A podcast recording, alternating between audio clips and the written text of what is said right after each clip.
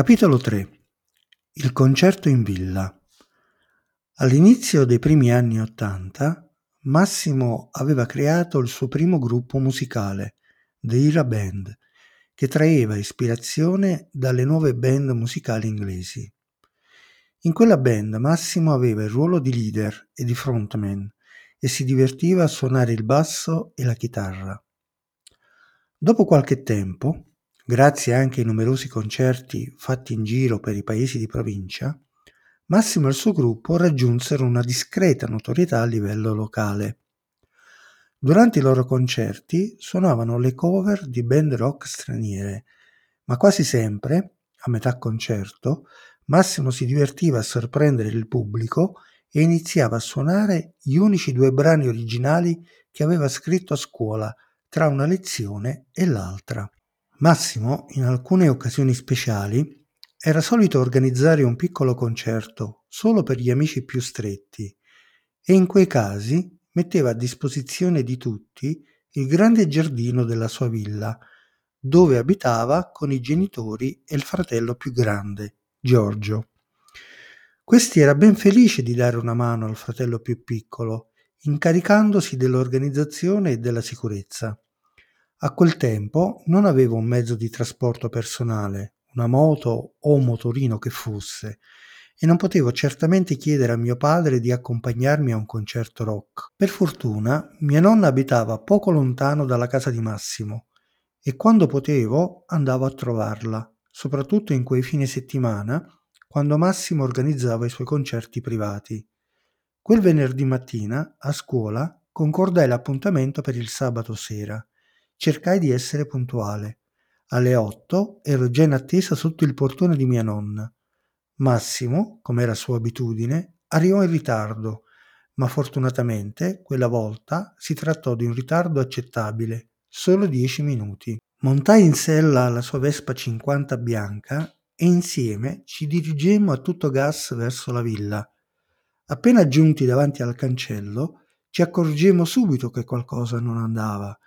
Il viso di Giorgio, il fratello di Massimo, era molto turbato e quando ci vide ci venne incontro ansimando e sbraitando.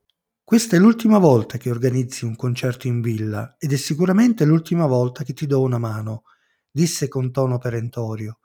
Giorgio aveva assolutamente ragione di essere arrabbiato. All'entrata della villa c'era il caos più totale un'enorme massa di persone, macchine e moto si accalcavano sul lungo viale come un enorme serpente impazzito. La situazione poteva sfuggire al controllo di Giorgio da un momento all'altro e anche noi avevamo difficoltà a farci largo tra quella folla che ormai presidiava ogni angolo del giardino.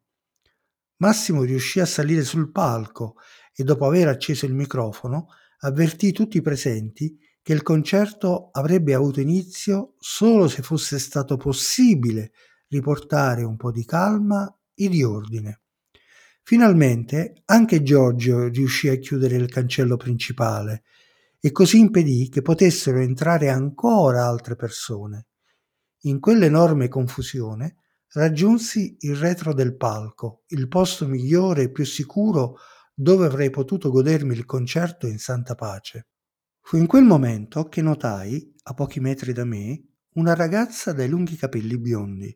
Era girata di spalle, ma assomigliava tremendamente a Marina, la mia compagna di classe al liceo. Pensoso mi chiesi, ma quella è proprio Marina? Da quel momento in poi la mia attenzione fu solo e tutta per lei ed il mio cuore iniziò a battere all'impazzata. Il concerto, Massimo, la folla, tutto era sparito dai miei pensieri. Proprio in quel momento Marina si voltò verso di me.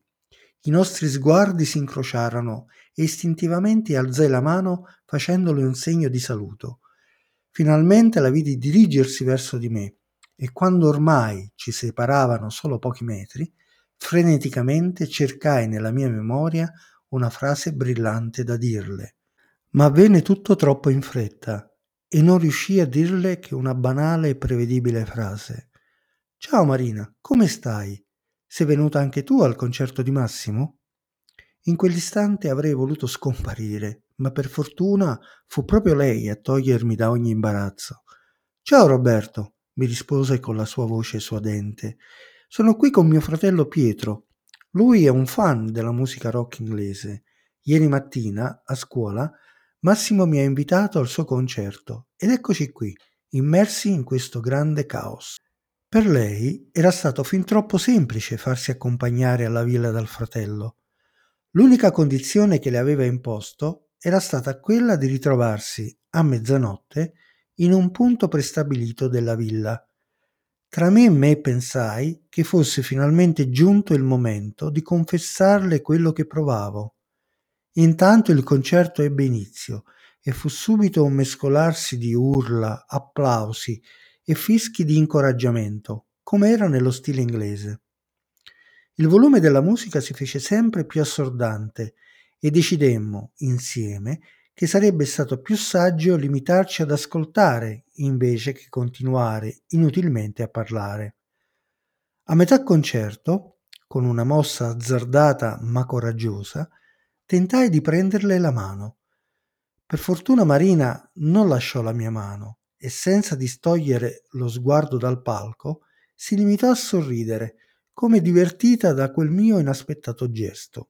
Pensai, bravo, abbiamo fatto il primo passo, ma adesso come farò a baciarla? Non avevo ancora molto tempo perché la scadenza della mezzanotte si avvicinava inesorabilmente. Provai a farmi coraggio.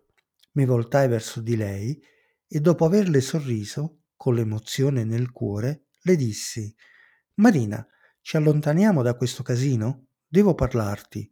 Ho tante cose da dirti. Le strinse ancora più forte la mia mano e rispose semplicemente Ok, andiamo. Anch'io devo parlarti di cose importanti. Ci allontanammo tenendoci per mano e senza parlare ci fermammo dove ormai la folla non poteva raggiungerci e la musica era meno assordante. Alla fine ci sedemmo su di un piccolo dondolo che trovammo vicino al garage della villa. Fu solo in quel momento che potemmo parlare in tutta tranquillità senza che nessuno potesse disturbarci.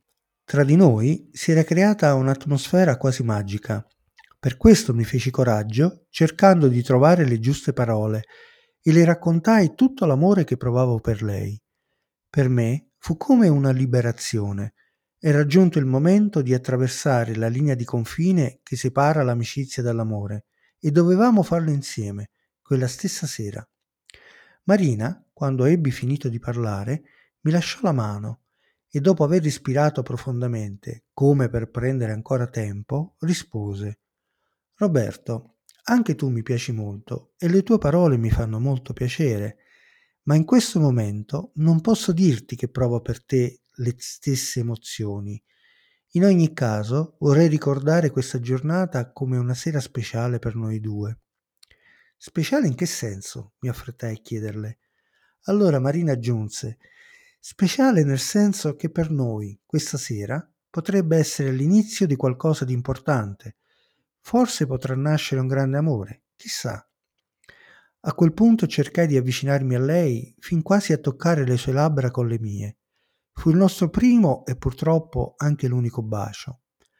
Restammo in silenzio per alcuni minuti, abbracciati stretti stretti l'uno all'altra, finché Marina mi fece notare che mancavano pochi minuti alla mezzanotte ed era necessario muoversi in fretta per tornare dietro il palco del concerto.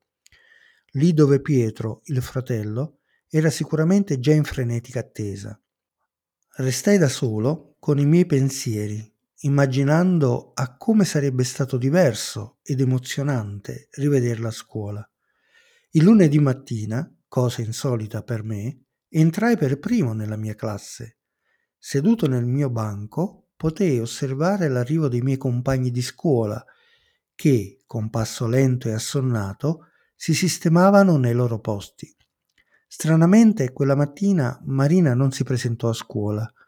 Cercai di avere informazioni da Marta, la sua amica del cuore, ma fu tutto inutile. Quella mattina anche Massimo non si era presentato a scuola, ma questo non era affatto insolito. Pensai che fosse rimasto a casa a dormire, magari ancora sotto l'effetto dell'alcol o di qualche spinello. Guardai fuori dalla finestra. Era una bellissima giornata di sole e senza pensarci due volte mi alzai e mi diressi verso l'uscita. In un attimo fui in strada. Il lungomare di Salerno non era troppo distante.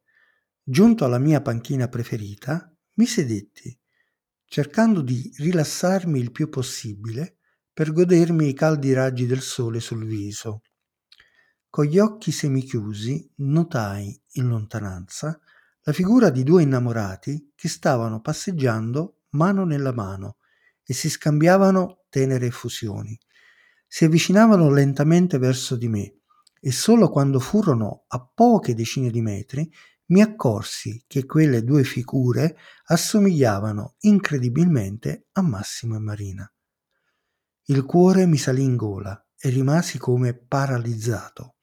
Avevo il terrore di essere riconosciuto, ma i due piccioncini, che nel frattempo si erano seduti su una panchina, avevano sguardi solo l'uno per l'altra per loro ero praticamente invisibile. Fu esattamente in quel momento che sentii una fitta allo stomaco. Un dolore lancinante mi penetrava dalla testa ai piedi. Ero stato tradito dal mio migliore amico e dalla donna che amavo praticamente da sempre. Mi alzai dalla panchina e mi diressi verso di loro. Li raggiunsi alle spalle e quando fui alla loro presenza mi affrettai a pronunciare i loro nomi Marina, Massimo, dissi con falsa tranquillità. Sui loro visi comparve un'espressione mista di imbarazzo e incredulità. Era evidente che la loro storia d'amore segreta andava avanti da chissà quanto tempo. Marina non ebbe il coraggio di guardarmi negli occhi e non disse una parola. Massimo, invece, tentò di spezzare quell'imbarazzo con una delle sue solite battute spiritose ma dalla mia espressione arrabbiata anche lui capì che forse avrebbe fatto meglio a starsene zitto. Li fissai ancora per un istante e poi dissi, con voce tremante e gli occhi iniettati di sangue, Stai zitto, io non parlo con i traditori. Mi voltai e rapidamente mi incamminai verso casa. Quella magia era finita e da quel momento il mio animo si inaridì giorno dopo giorno.